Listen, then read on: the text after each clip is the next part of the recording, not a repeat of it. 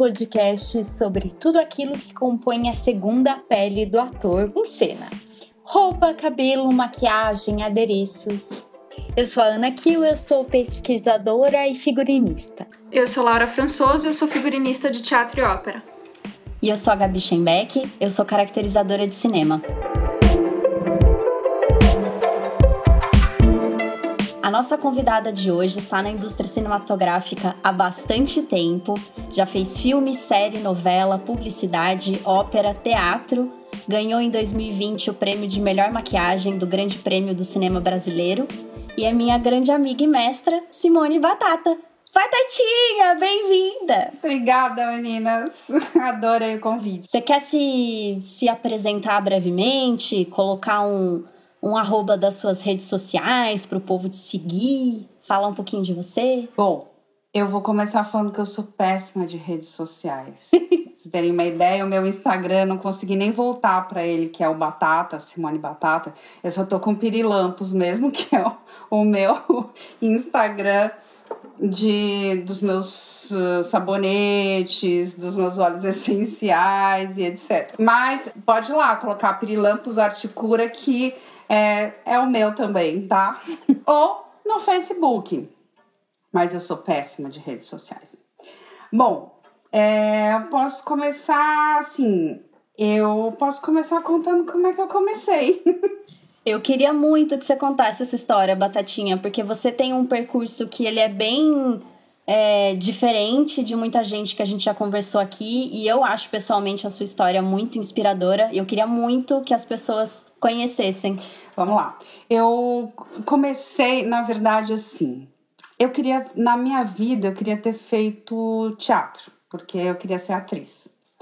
Mas, enfim, várias coisas deram um pouquinho complicados, em casa, minha mãe, meu pai sempre foram é, muito, era muito difícil, eu tinha que lutar muito contra. E aí eu acabei assim indo com o, o flu e fiz publicidade. Só que aí no primeiro ano de publicidade, eu descobri que eu não queria publicidade. Era uma coisa que eu não queria. Mas eu ia continuar lá, porque alguma coisa podia ser que me interessasse ali naquele meio. Eu gostava muito de português, de fazer redação, de criar. Então, de alguma forma, alguma coisa podia servir assim para mim no meu caminho. Aí eu deixei quieto, fiquei esperando para ver o que ia acontecer. Mas eu fui procurar um emprego numa produtora de cinema. Que na época em São Paulo, o que mais tinha era produtora de comercial, de publicidade, de TV, de tal. É muito mais do que cinema naquela época. O cinema estava numa época muito embaixo, assim. A gente não rolava tanto filme como rola hoje, assim. Acho que o filme a, a, indústria cinematográfica depois ela deu um boom, mas naquela época, em 87, quando eu comecei, era uma coisa muito de publicidade. Então eu comecei a procurar, e aí meu pai tinha um amigo tal que me indicou para uma produtora que era a Mixon na época. E a Mixon tinha uma coisa muito particular que eles é, tinham assim estúdio de som, eles tinham é, ilha de edição, eles tinham pareciam uma TV assim de tão grande que eles eram. Eles tinham um, um arquivo de fitas, era muito incrível. Tinha estúdio, tinha tudo. Então, ali era um mundo. Então eu lembro que a primeira vez que eu fui, assim, eu cheguei lá na frente, tinha uma caravan que vocês nem devem conhecer, mas era uma caravan. Opa, eu conheço. Era uma caravan prateada. E aí eles, eles carregavam aqueles equipamentos naquelas malas prateadas, sabe? E eu falava, gente, que coisa linda! Onde eu vim parar? Tudo prateado. aí eu falei, bom, acho que é aqui. Aí fui fazer a entrevista com o produtor do documentário na época. Ele chamava Prebil. E aí ele falou assim para mim: escuta, mas você tem alguma experiência para trabalhar aqui? Eu falei: olha, não tenho não, mas se você não me der, eu nunca terei. aí ele falou: boa! Deu dois dias, ele me chamou. E aí eu fui lá. E aí ele me colocou assim para fazer um estágio. Então eu fiz na época assim um estágio de três meses, ganhando absolutamente nada Mas naquela época, assim, principalmente no documentário, um produtor ele fazia tudo. Ele era ia atrás da roupa, do objeto, do, de tudo. Então, assim, foi muito interessante porque foi uma super experiência. Na primeira produção que eu acompanhei, eu tive que comprar um terno para Osmar Prado. Eu, uma menina de 19 anos, que não sabia nem por onde começar, e eu já comecei assim, sabe? Então, tá bom, vou comprar o terno, eu que tinha que experimentar a roupa no cara, eu que tinha que fazer tudo e era muito louco assim para mim, aquele universo se abrindo assim na minha frente. E eu trabalhei lá os três meses de graça, é, meu pai bancando minha faculdade, porque eu pedi demissão no meu emprego. Cheguei pro meu chefe e falei, era num escritório que eu trabalhava, falei, olha, eu já arrumei emprego, não tinha arrumado coisa nenhuma, mas até os meus 30 dias de aviso prévio. Foi no meu trigésimo dia de aviso, aviso prévio que eu arrumei o meu estágio. Aí, o que aconteceu? Eu continuei trabalhando lá. Quando chegou depois de três meses, eu trabalhava num departamento que tinha mais tinha um chefe geral, que era o Marco Antônio Ortali, e aí, Venise Angelini, que era a gerente de produção. E eu cheguei e falei assim: olha só, agora eu preciso de uma grana para começar a trabalhar, nem que seja um, um, pouco. Aí eles falaram lá: ah, tá bom, então a gente vai te dar uma graninha de cada trabalho. E eu continuei. E assim eu fui. E aí eu fui passando por algumas etapas, assim. Eu aprendi a fazer orçamento de, de vídeo. Eu lá dentro aprendi aí acompanhando todas as produções, então às vezes eu ia para o estúdio de som ou ver a gravação. Às vezes eu ia para edição e eu comecei a fazer assistência para muitas pessoas no cinema, no, no, cinema publicitário principalmente, de várias, várias, várias coisas assim. Então, ah, uma pessoa que era do figurino, eu ia lá e pedia, ah, eu posso fazer assistência para você? E eu aprendia um pouco sobre aquilo. Então foram uns três anos assim que eu fui pegando experiência em todas as áreas que eu pudesse, assim. Eu queria saber o que, que eu queria, porque na verdade eu não sabia. A produção foi uma porta de entrada. Então, eu fiquei ali até uma amiga minha me falar que a assistente de direção que, que fazia assistência para ela estava com problema, ia ficar afastada uns meses, se eu queria fazer assistência de direção. Eu falei, ah, eu quero. E comecei a ver que aquilo era uma coisa muito chata. Porque. porque era muito tipo técnico, eu não podia criar. Ah, eu quero fazer um ovo instalado de cima, eu quero fazer um negócio, não sei lá. Não, eu tinha que simplesmente cumprir o que os outros queriam fazer. E eu achei aquilo insuportavelmente chato. E depois eu só ia pra ele de edição e ficava vendo só voltar a fita e de novo, voltar a fita e de novo. Eu tinha que acompanhar aquela chatice. e aí eu falei, não é isso que eu quero. Aí, uma amiga minha que chama Ana McLaren, que é maquiadora, de, caracterizadora de muito tempo, ela trabalhava na Mixon, fazia algumas coisas, e aí teve um dia, um final de semana, que ela falou assim: Batata, olha só, vai ter esse final de semana um filme que vai ter muita gente para maquiar. E eu preciso de assistente. Você não quer ir comigo? Falei, ah, Ana, na boa, vai. Eu já fiz objeto, já fiz figurino. Mas, meu, nem me maquiar eu maquio. O máximo que eu passo é passar um batom vermelho, que é o que usava na época. E é um delineador muito mal, assim, eu não sei usar pincel, eu não sei o que, é maquiar. Ela falou, Batata, eu tenho absoluta certeza de que você vai gostar. Eu falei, ah, quer saber? Não tô fazendo nada esse final de semana, eu vou lá. Tudo bem. Quando eu cheguei lá, e, e ela me ensinou como é que fazia a pele, naquela época era com pancake, para vocês terem uma ideia. é, eu fiquei fascinada não tinha ninguém que me dizia que eu tinha que fazer assim ou eu tinha que fazer assado. Era eu com o meu trabalho, então eu ficava lá e fazia a pele, depois eu fazia o olho, depois eu fazia a boca, depois eu. Eu falei, caraca, acho que eu descobri o que eu quero, não quero mais ninguém enchendo meu saco, eu quero maquiar.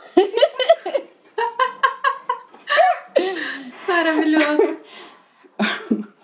Aí eu falei, Ana, pelo amor de Deus, começa a me chamar como assistente. Eu vou em todos os trabalhos que você quiser.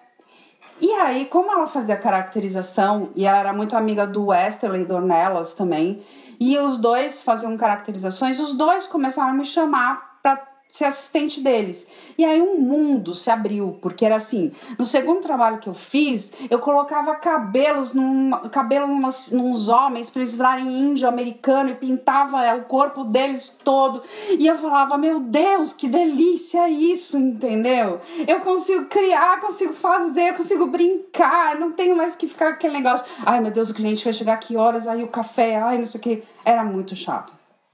Aí é, eu falei, acho que finalmente eu cheguei numa coisa artística dentro do cinema e que eu posso realmente colocar aqui a minha arte, porque até então era tudo para fazer alguma coisa para que a arte acontecesse, mas não a minha.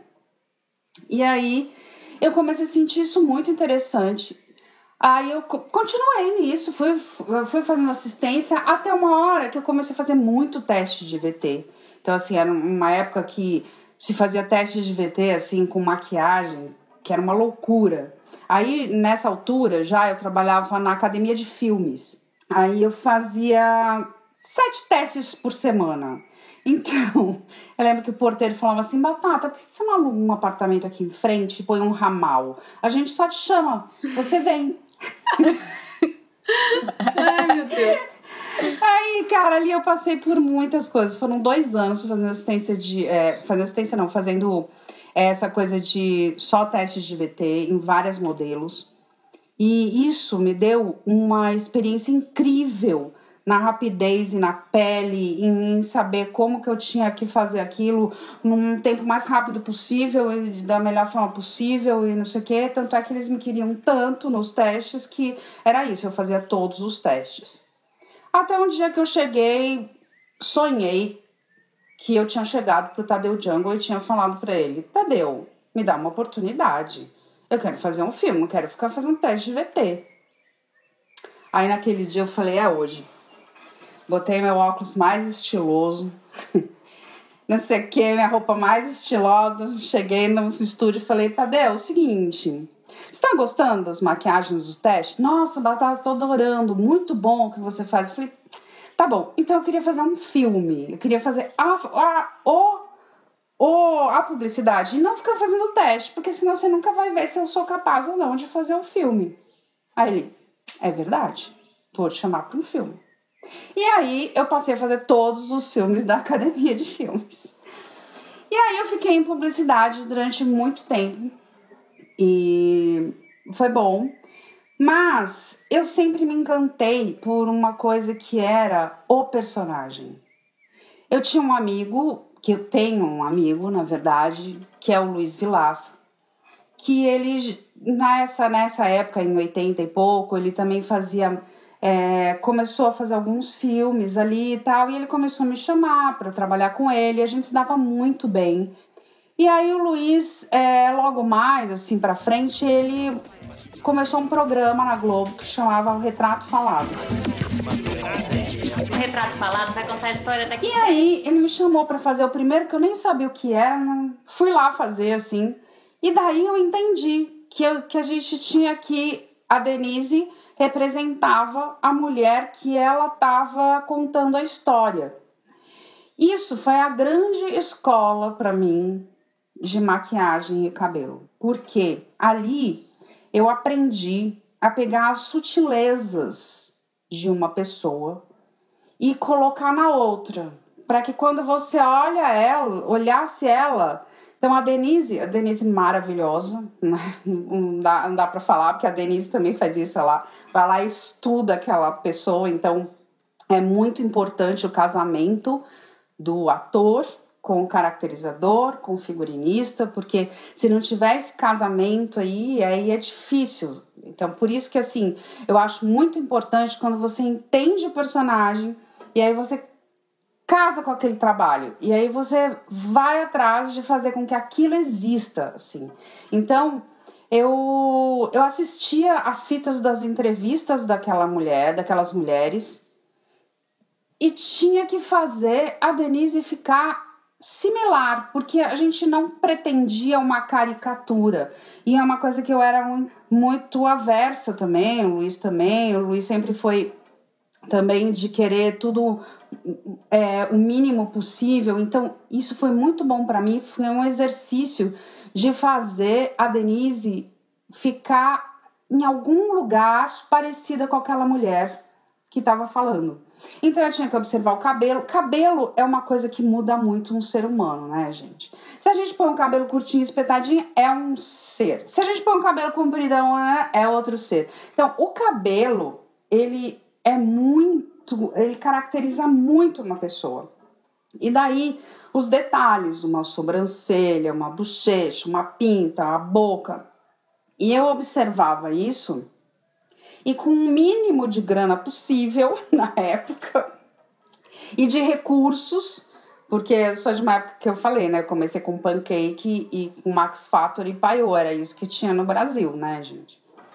Então, assim, o que acontecia? A gente, é, com o mínimo possível, a gente transformava a Denise naquele personagem. Então, assim, era um casamento muito bom do, do figurino é, na época, assim, é, foi muito interessante o que a gente fez. E eu fiquei anos ali.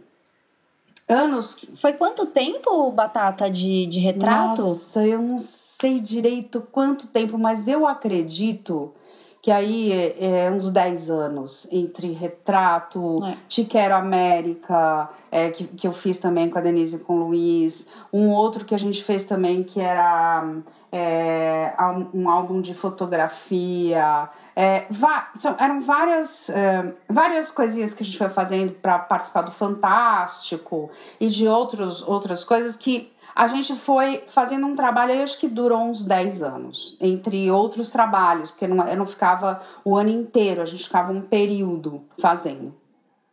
E aí eu voltava para publicidade tal. Mas depois que eu fiz esse trabalho, a publicidade para mim foi ficando cada vez mais é, sem assim não tinha mais sentido quer dizer até hoje eu faço, né, gente? A gente faz tudo que for interessante pra gente fazer, a gente faz. Mas, assim, eu comecei a ver o quanto era muito mais interessante para mim, que adorava teatro, fazer uma coisa que tinha um personagem forte, que tinha roteiro, que tinha história. Pra que que eu ia. Dramaturgia, né? Pois é, ainda mais quando eu ia numa reunião de publicidade. Não tô falando só mal de publicidade, tá, gente? Mas é que eu tenho que falar isso. É, eu chegava pro diretor e falava assim: tá, me conta o roteiro do, do filme. E ele falava assim: ah, um homem andando na rua. Não, tá. É um homem andando na rua, mas ele vem de algum lugar, ele vai para algum lugar. Qual que é o produto? Quem me é fala homem? alguma coisa, porque eu não consigo só maquiar um homem que vai andar na rua. então, para mim é, é a história que envolve aquilo é muito importante. Por isso que eu gosto do cinema. Para mim é muito mais enriquecedor, né? Uma série, mas enfim, é, tem um, uma riqueza que não tem é outra coisa. E aí foi isso. Eu fui durante todos esses anos fazendo cada vez mais essa coisa de é, ler o roteiro, entender o personagem eu acho que isso também veio de uma bagagem que eu tinha muita vontade de ser atriz e é, quando eu leio um roteiro, eu imagino aquele personagem, então aquilo tudo vem na minha cabeça e essa criação vem junto e é isso que me move, assim. Então, depois eu fui fazer teatro, fiz um ano de escola de teatro com 40 anos. Mas eu fiz. Um dia quando estiver bem velhinha, sei lá, se eu não vou virar atriz, aquelas assim, ai, gente. Maravilhosa.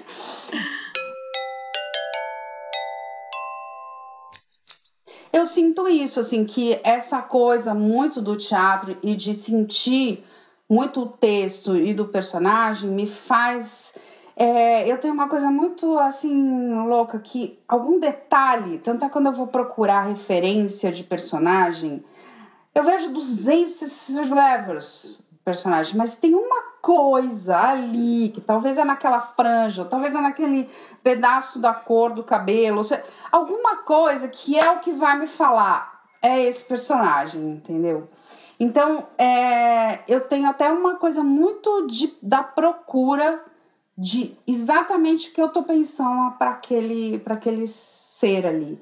E é óbvio que sempre tem muito uma conversa com o ator e com o figurinista e com o diretor, é claro, né? Para entender o que todo mundo quer para aquilo, né? Porque às vezes o ator ele lê e aí ele vai entender uma outra, uma outra coisa. E é curioso como muitas vezes, é, em alguns trabalhos que eu fiz, a caracterização levou pro ator, em alguns momentos, o que fez ele pegar aquele personagem, assim, sabe? E aí isso me deixa muito feliz, porque é exatamente isso, assim, é você dar um ingrediente muito importante para o ator se olhar e falar: ah, tô vestindo isso aqui, entendeu? Ah, entendi. Ai, a hora que eu coloco isso aqui, esse cabelo, isso aqui, pronto, já veio essa mulher que eu não tinha pensado, entendeu? E aí me dá uma felicidade muito grande, porque aí nesse momento eu realmente consegui ajudar, de alguma forma, aquele ator fazer aquele papel, né? E acho que aí eu boto um pouco de da minha vontade, talvez, frustrada aí, de ter sido atriz nesse momento que eu coloco, coloco essa intenção de ajudar nesse momento. É, eu falo assim, mas é brincadeira. Na verdade, assim, eu tenho uma coisa muito importante, assim, eu acho que para o meu trabalho, como acho que tudo que eu faço, assim, tipo, fazer um quadro, fazer meus brincos, ou fazer sabonete, ou fazer enfim, o que eu for fazer, o importante para mim é o processo, entendeu? O processo para mim é o mais importante. Então, assim, é mais importante do que o final. Então, ah, eu olho lá, já tá pronto, pronto, tá pronto. Tá pronto, então já foi, já acabou para mim, entendeu?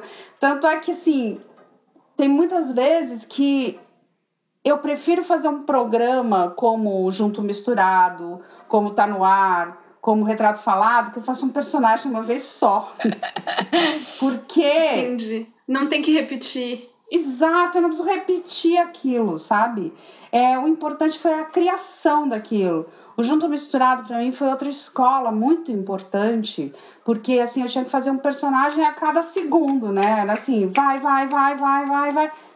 Isso era muito legal, porque aí eu tinha eu, eu me cerquei muito de perucas que eu, como eu falei, eu acho que peruca é uma coisa que muda muito a pessoa. Lógico que não é só isso, né? É um traço de nariz, é a boca. Mas um ator, ele, quando ele entende aquilo ali que tá rolando e que ele se joga, talvez a gente nem precisasse entrar. Ele sozinho faria tudo. Mas é, é muito importante quando você casa tudo isso, né? Que você fala, ah, então tá, então aqui, ó, tô te dando isso aqui para você, se você quiser usar. E a pessoa fala, ah, vou usar. Entendeu?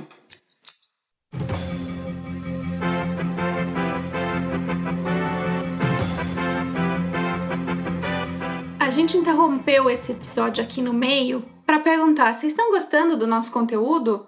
Tá sendo informativo, interessante, engraçado, legal? Se sim, então talvez você pudesse considerar apoiar o nosso podcast lá na nossa campanha do Apoie-se. A partir de cinco reais você já consegue ajudar a gente a manter esse projeto caminhando, a financiar talvez uma compra de equipamento, uma coisinha aqui ou ali, para garantir uma qualidade cada vez melhor de programa para você. Então, assim, cinco reais é o preço de um cafezinho, sabe? Não vai fazer tanta diferença no seu bolso. Se você puder doar mais, claro, é super bem-vindo. Então visite o nosso Apoia-se, que se escreve apoia.se barra pano pra manga. Lá você vai poder ver todo tipo de recompensa que a gente tem para você aqui ajudar o nosso projeto. Então, obrigada mais uma vez e continuamos o nosso episódio com a batata. Ô Simone, eu tenho uma pergunta técnica, porque você falou de peruca e eu fiquei pensando aqui, tem, para quem não sabe, né, existe perucas de cabelo sintético e de cabelo humano. Então, o que, que você gosta mais de trabalhar? O que, que funciona melhor para você, para o seu trabalho? Se você puder falar um pouco também desse aspecto mais uh, específico, eu acho que também é legal para quem está ouvindo. Vamos lá. Peruca é um universo muito louco. Porque uma peruca sintética pode ficar incrível. Ela pode ser muito bem feita. Ela pode dar o volume que você quer e ficar penteada para todo sempre. Entendeu? Você tira ela da cabeça, chacoalha, no dia seguinte ela tá igual, entendeu? E se ela for uma peruca sintética, muito bem feita, muito bem colocada, porque eu acho que uma coisa muito importante em peruca é saber colocar. Se você coloca uma peruca mal colocada, ela vai estar tá escrito aqui: eu sou uma peruca mal colocada. Então, isso para mim é uma das coisas mais importantes. Você observar uma pessoa, aonde começa a testa dela, aonde começa o cabelo, aonde é a risca do, do cabelo dela, aonde que, como que o cabelo dela se comporta para você colocar uma peruca nela. Porque você colocar simplesmente e, e largar vai ficar um, uma coisa que não vai rolar.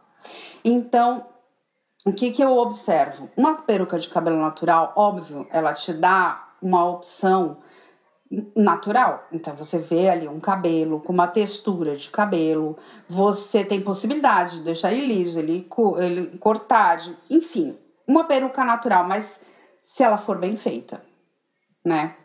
Se ela for bem feita, se ela atender. Eu acho que o mais importante é atender o que você quer. Entendeu?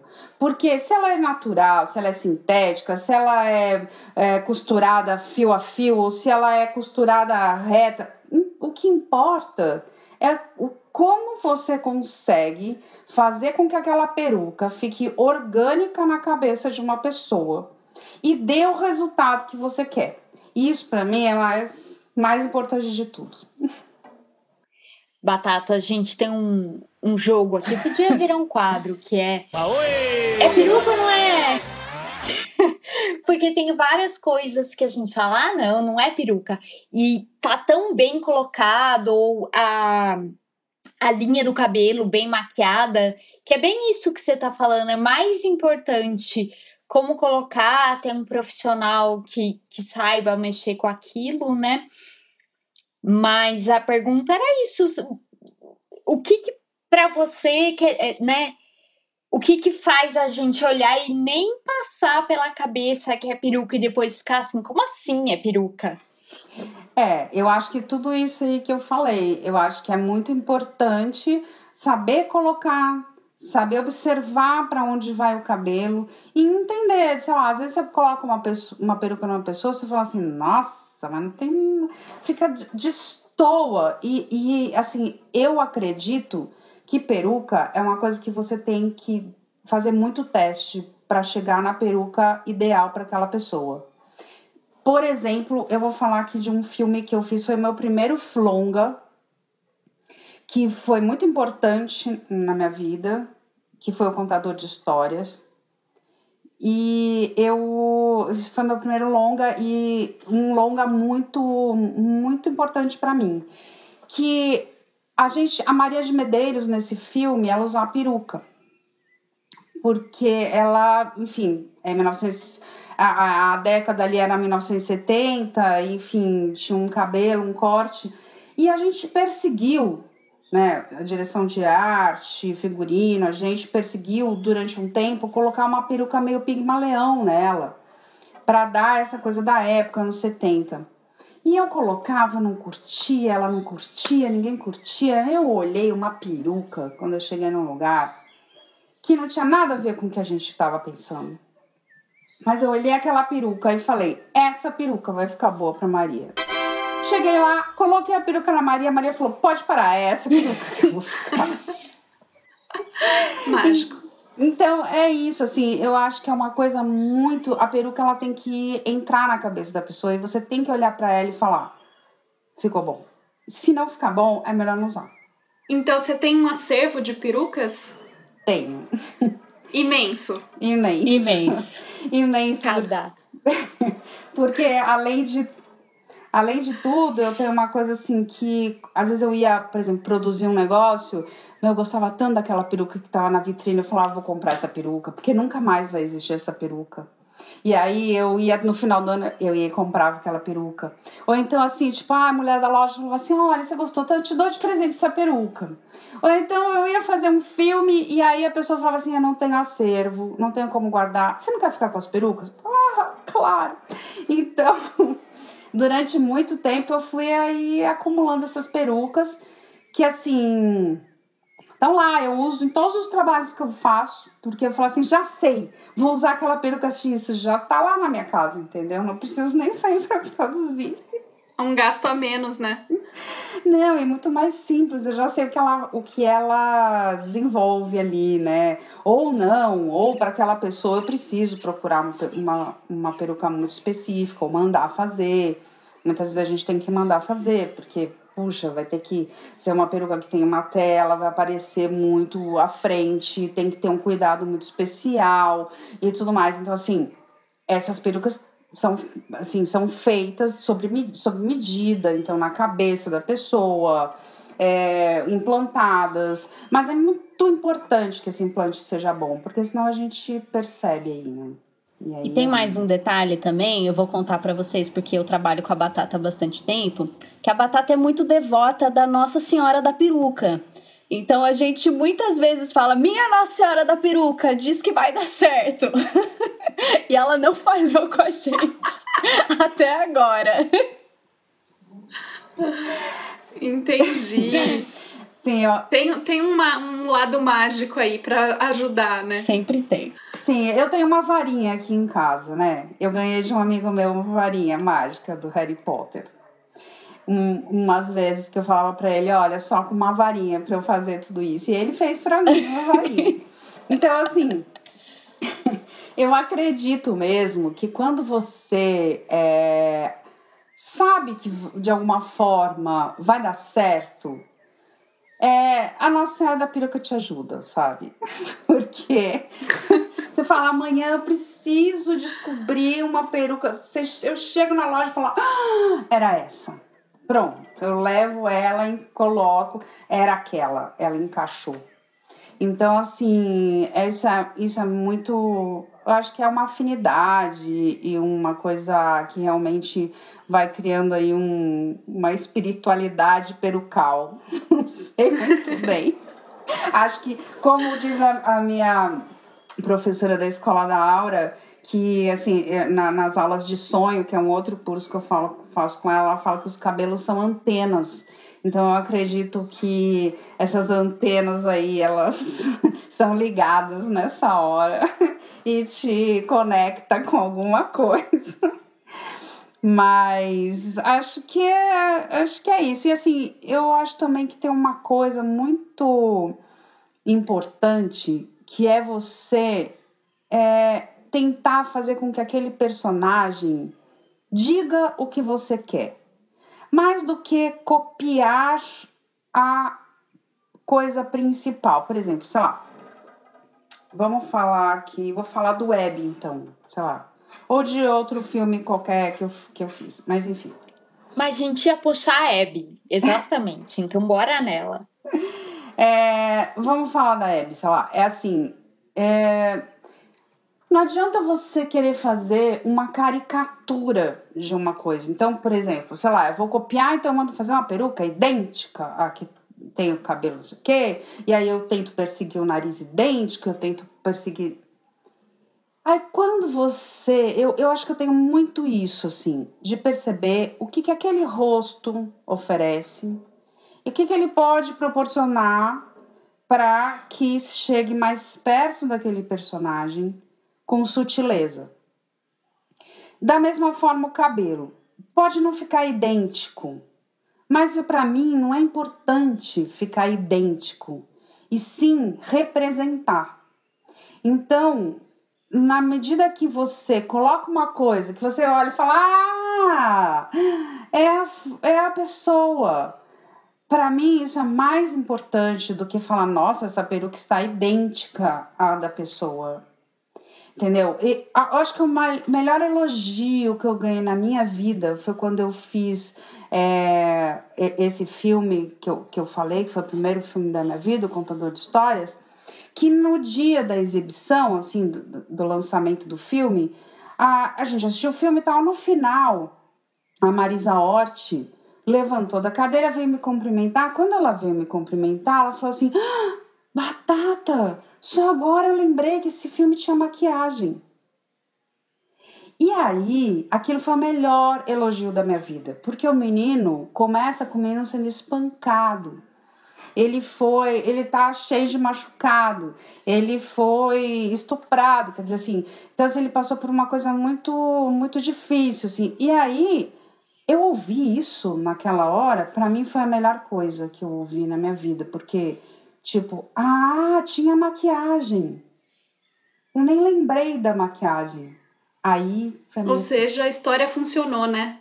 Eu acho que é isso, gente. Para mim, a maquiagem não precisa vir antes.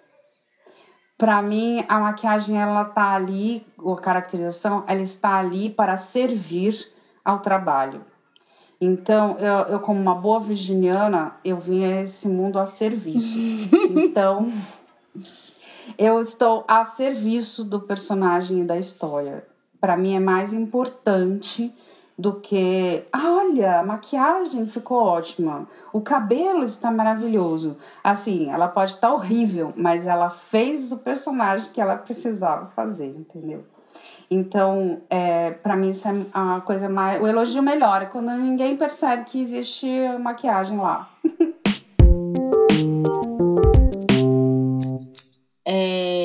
você falasse, se você quiser falar desse processo, desse longa, que é o último que você fez?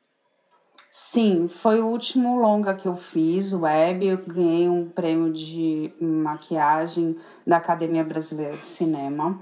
Me senti muito honrada com esse prêmio, porque eu trabalho há 33 33, 34 vai fazer, nesse, nesse ramo aí, né, gente? Eu fiquei muito honrada, muito feliz de ter ganho esse prêmio.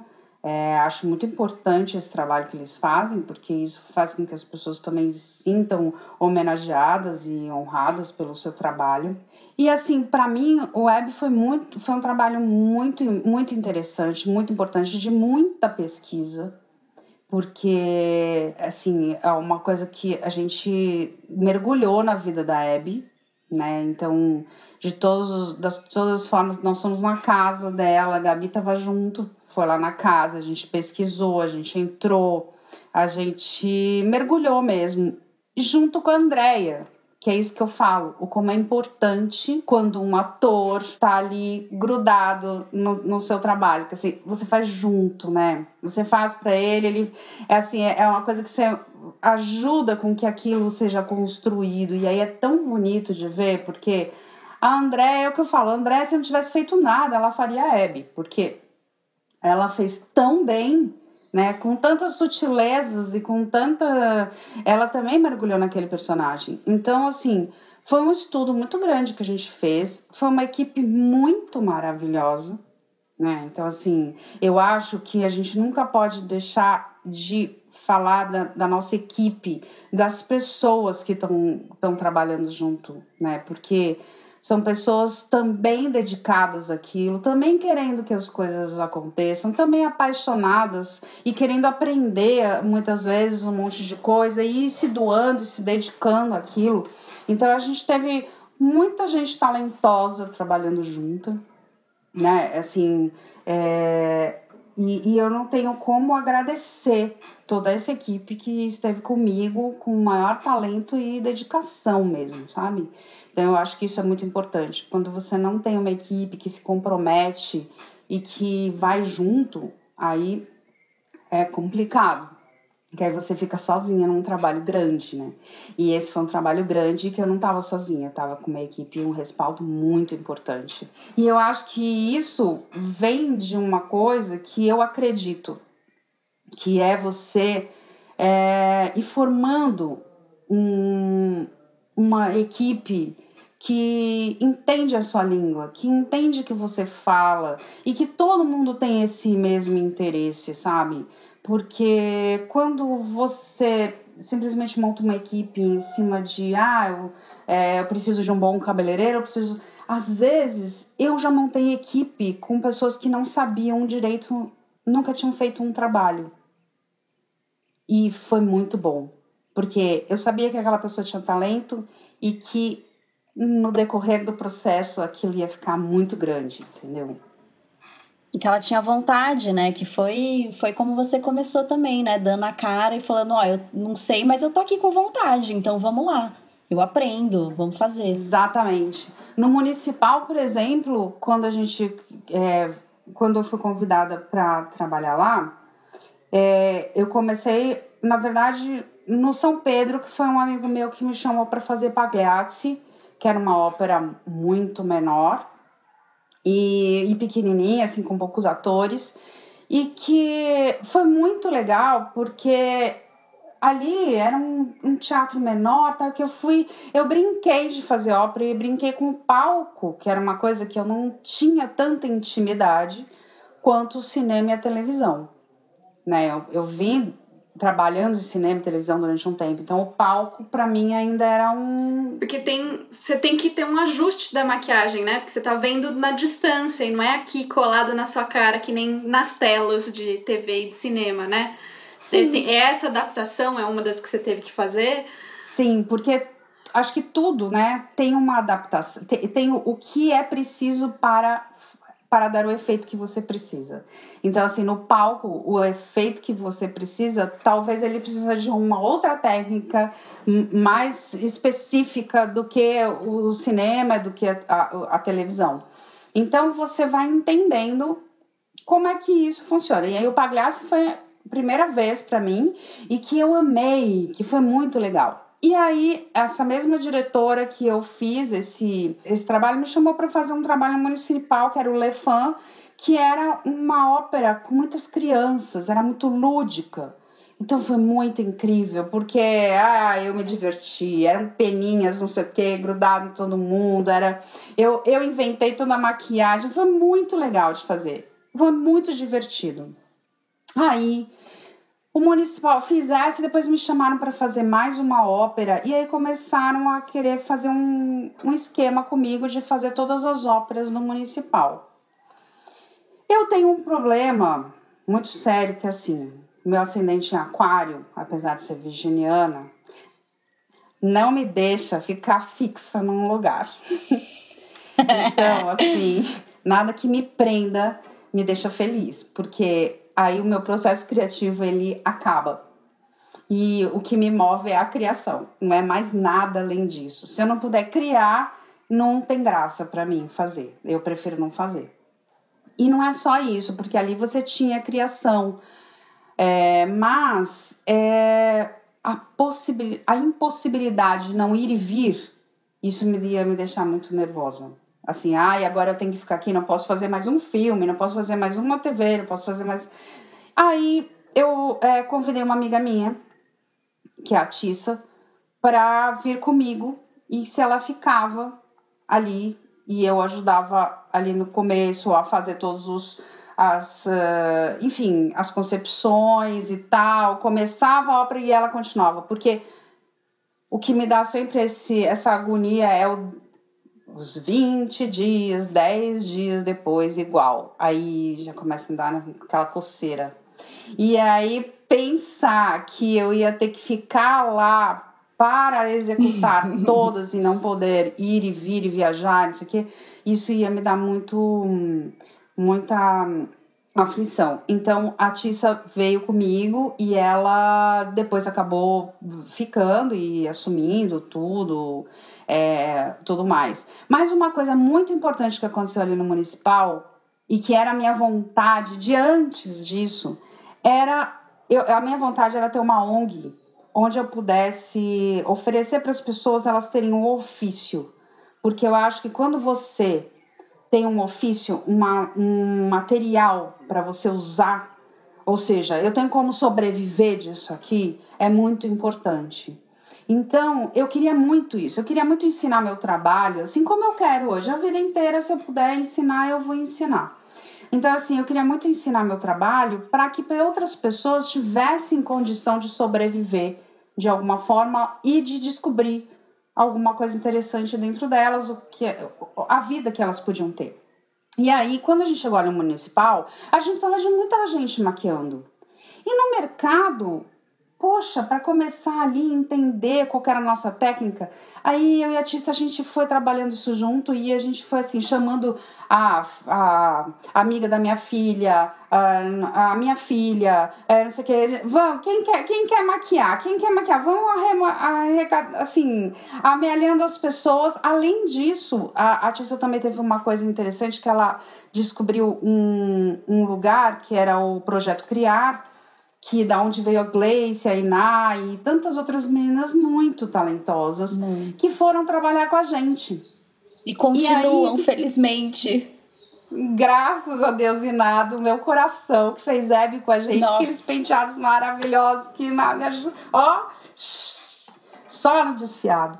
E aí, é, a gente foi amealhando essas, essas pessoas que estavam afim e eu levava no começo elas para minha casa. Então a gente ia fazer uma ópera, ficava uma treinando na outra. Então, assim, uma servia de modelo para outra e a gente eh, treinava as maquiagens em casa. Eu, a gente ensinava como que era o desenho daquilo e, e elas iam lá mais seguras para começar a fazer aqueles desenhos.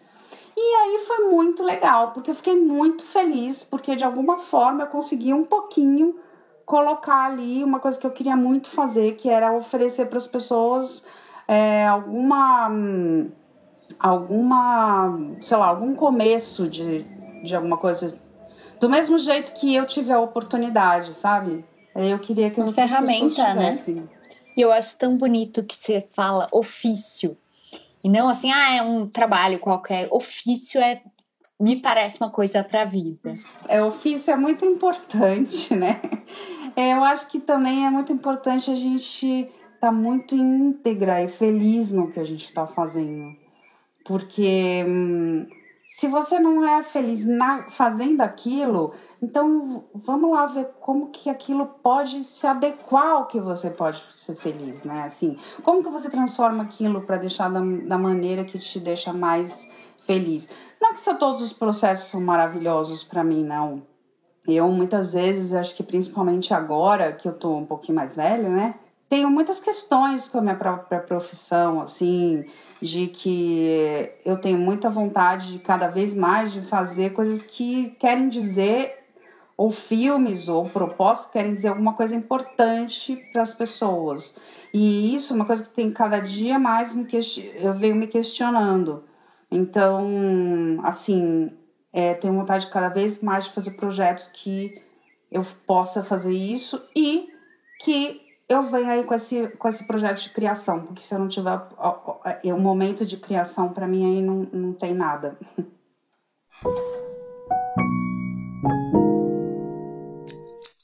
Batetinha, e conta pra gente, assim, um trabalho muito especial, assim, que te marcou pelo motivo que você quiser. Pode ter sido aconteceu uma catástrofe e agora a gente fala rindo ou pode foi muito maravilhoso. Ai, gente, eu acho que para mim foi o contador de histórias, como eu falei. Porque primeiro que assim, eu queria muito fazer um filme, muito. E aí demorou muito tempo para eu conseguir fazer um filme, cinema mesmo. E quando eu fui fazer, eu fui muito insegura, porque, nossa, é cinema, sabe? E eu só fazia série, só fazia é, publicidade, e aí vinha aquela tela enorme. Então, assim. E aí eu fui fazer com um diretor com muito cuidado, né? Que é o Vilaça. Então, assim a gente fez teste, a gente, o, o, o Vilaça é, filmou nos testes, a gente viu num telão o resultado antes de começar a filmar. O que é hoje. Isso é uma coisa que não acontece sempre, né? O que eu, o que eu acho, assim, extraordinário, entendeu? Então, assim, eu fiz o teste de maquiagem, que naquela época, tá, gente? Eu também não tinha material, muito material, não. Aqui, todos os, os machucados foram feitos com látex, entendeu? Que era o que eu tinha. E com, e, e, e com o material que eu tinha aqui, que eu tinha um pouco de criolã, que tinha, já tinha chegado algumas coisas, mas assim, é, hoje a gente tem uma possibilidade muito maior de fazer tudo aquilo. E eu tive quase que para cozinha, né? Tipo assim, ah, como fazer aquelas pernas ressecadas? Ah, vamos fazer com maisena e água. Ah, vamos fazer. Então assim, era como que a gente chegava naquele resultado. E assim, foi muita dedicação naquele filme, assim, muita dedicação. É, quando eu vi ele na tela, e assim, o duro que uma virginiana é muito crítica. Então, óbvio que eu assisti fazendo assim, ai, essa hora eu podia ter feito assim. Ai, aquela hora, hum, não gostei daquele negócio. Mas, assim, num, num geral, é, eu fico muito feliz assistindo hoje, assim, porque eu vejo que ele super cumpriu por ser o primeiro longa que eu fiz e é, com muita felicidade, porque ele contou uma história muito importante. E aí eu fico feliz de ter começado com um filme que contou uma história importante, sabe? Que lindo, muito bonito mesmo, muito emocionante, né? E, e dá pra ver que tinham detalhes muito pequenos, mas que faz que, que é isso, que contam a história, isso que você contou da pele seca. É uma coisa mínima a pessoa que está assistindo, talvez ela nem tome consciência de que aquela, que ela viu aquilo, né? Mas de alguma forma isso ajuda a construir essa história. Eu acho que é isso que é muito bonito da área da caracterização, né? Do figurino também, mas assim, é, é num detalhe tão pequeno, mas as pessoas, é assim, é quase subliminar, eu acho. Eu acho mágico, acho muito mágico. É, eu acho isso muito importante que você está falando e acho que é isso que me move, que assim, detalhes são muito importantes. Então, assim, o, o figurinista, que foi o Cássio Brasil nesse filme, ele fez uma coisa que, assim, olha, é, é muito excepcional. Ele fez a costura que se usava na época.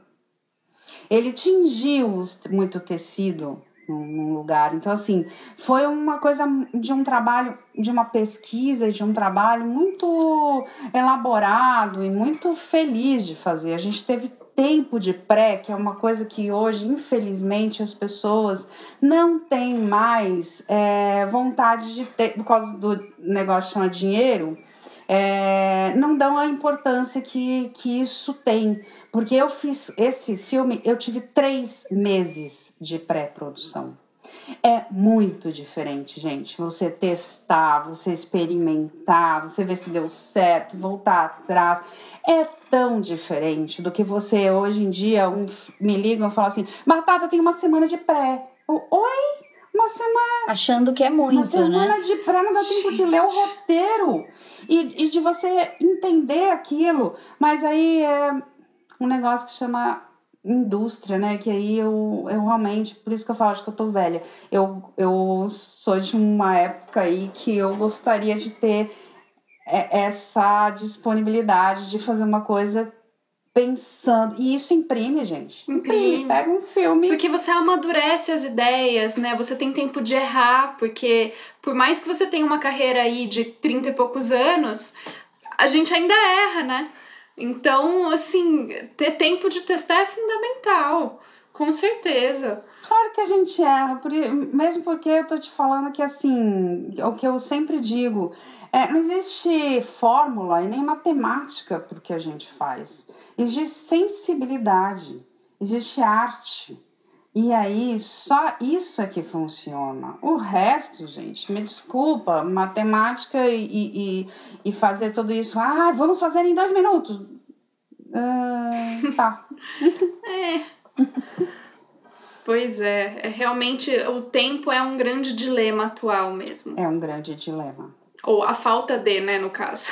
Eu acho, eu acho uma pena que as pessoas não tenham tempo dessa criação, dessa sensibilidade, desse desenvolvimento, desse processo antes de fazer o filme. Eu acho isso mais importante, às vezes. Bom, como eu gosto de processo, eu acho isso mais importante do que qualquer coisa. Porque a hora que você chegou naquilo, tá pronto. É que vira consequência, né? É só consequência do processo. Então, se você teve o tempo de amadurecer aquilo, o filme bom é, é claro que vai acontecer. É isso. Para mim é isso. Sempre. Como quando um roteirista fica lá anos debulhando aquele texto, burilando e não sei o que, né? E aí fazem o filme em cinco minutos, porque tem que ser muito rápido, com de menos tempo e distribuir o dinheiro de uma forma. Aí eu tenho muita dó. É o famoso rolo compressor da produção, né? Ele passa achatando tudo. Não, e mesmo na ópera, né? Porque assim, se você compara às vezes um processo de criação de uma peça de teatro, costuma ser muito mais longo do que ópera. A ópera tem um mês, um mês e meio de ensaio e bora lá, entendeu? Tudo bem, né? A, a criação do figurino, do visagismo começa antes, mas um mês de ensaio é super pouco é muito rápido, né? Assim, você mal dá tempo de você conhecer as pessoas direito, conhecer o que tá rolando ali. Mas, enfim. Eu acho isso mesmo. É até bom você ter falado isso, porque eu já fiz algumas peças de teatro e eu, por exemplo, no Galileu, né, que eu fiz com a Denise, é, eu fiquei três meses com lá também. Então, assim, antes de começar.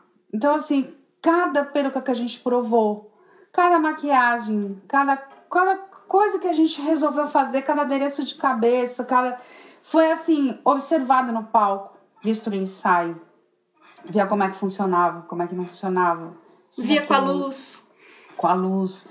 Então, assim, do mesmo jeito que o ator, quando ele tá fazendo uma peça, ele vai lá e ensaia 200 vezes. E mesmo ensaiando 200 vezes, depois, durante o espetáculo, ele, durante a temporada, ele vai burilando e ainda vai é, chegando no, em alguns lugares, é isso, você tem tempo de chegar nesses lugares, entendeu? E eu acho isso tão, tão importante para nossa jornada. Eu, eu sinto muita pena, assim, porque é, eu, eu sei também que cada ser humano, cada um de nós, apesar de todos trabalharem com arte, vão ter alguma, alguma característica no seu processo. Do mesmo jeito que eu adoro maqui adoro peruca e gosto de fazer esses personagens que são personagens únicos aí e tal, e gosto muito de personagem, tem gente que gosta de beleza. Tem gente que o importante é a passarela, tem gente que o importante, enfim. Então, e tem outros processos, né? Que não o meu, por exemplo, de achar que o mais importante é o processo. Por isso que eu gosto de ficar três meses numa pré, por exemplo. Então, é, tem gente que vai achar que não, que prefere fazer hoje acabar amanhã, entendeu? Que é isso que faz ela, ela vibrar. Então, eu acho que a gente tem que ver o que vibra dentro. O que vibra dentro é o que vai vibrar fora. Eu acho que é isso. Que lindo. Muito bonito terminar com essa frase tão marcante, né? Tem tanto significado. Inspiradora. Inspiradora.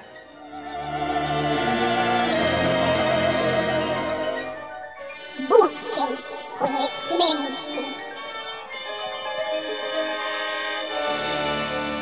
É, eu acho que eu não te expliquei isso, Batata. O, o ET Bilu é o nosso bloco, não sei se você lembra do ET que supostamente apareceu. E aí é, a frase de chavão dele é o busquem conhecimento. Humanidade, busquem conhecimento. Então a gente tem esse bloco que é uma indicação. É, pode ser o que você quiser, um filme, um livro, um, sei lá, um quadro, pode ser qualquer coisa que você recomende para as pessoas buscarem conhecimento. Tá. Então eu vou aqui recomendar uma coisa muito interessante. É... Eu acho que as pessoas vão sonhar mais. Então, eu acho que no momento que a gente começar a honrar nossos sonhos e buscar dentro deles coisas que nos falem assim, muito importante. Quando a gente chegar de manhã, a gente fala: ah, peraí, nossa, como isso aqui é bom para mim. Vai ser muito importante para a humanidade, porque a gente não honra nem o nosso sono, né? A gente vai dormir porque tá cansado e a gente não dorme simplesmente, sonha e acorda feliz e pleno de estar ali e de se ouvir durante a noite. Eu tenho é, isso como como princípio, a gente precisa sonhar. Realmente muito inspirador, Gabi. Obrigada por trazer a Simone aqui pra gente, porque batata é maravilhosa. É só isso. Eu sei, gente, por isso que eu não vou desgrudar dela nunca, até ela não me querer mais. Meninas, vocês são maravilhosas. Eu, eu que agradeço o convite. Adorei, eu falo Mas pra caramba. Perfeita. Né? Vocês já Não viram. tem o que pôr o que tirar, a edição tá pronta.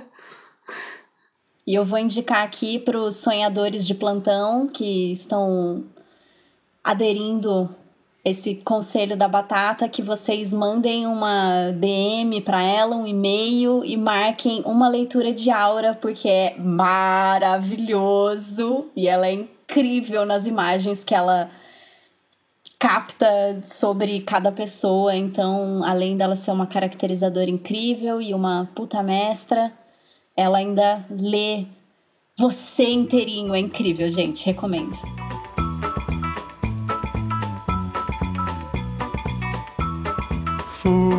Esse foi o Pano pra Manga de hoje com a nossa convidada especial Simone Batata. E sigam nossas redes sociais, principalmente Instagram, que é arroba Pano pra Manga Podcast. Também estamos no Facebook. O episódio de hoje teve pesquisa e apresentação da Gabi, da Ana, da Simone Batata e minha, Laura. A edição de conteúdo vai ser minha, Laura Françoso, e a identidade sonora é do Fernando Sagal. And I don't care.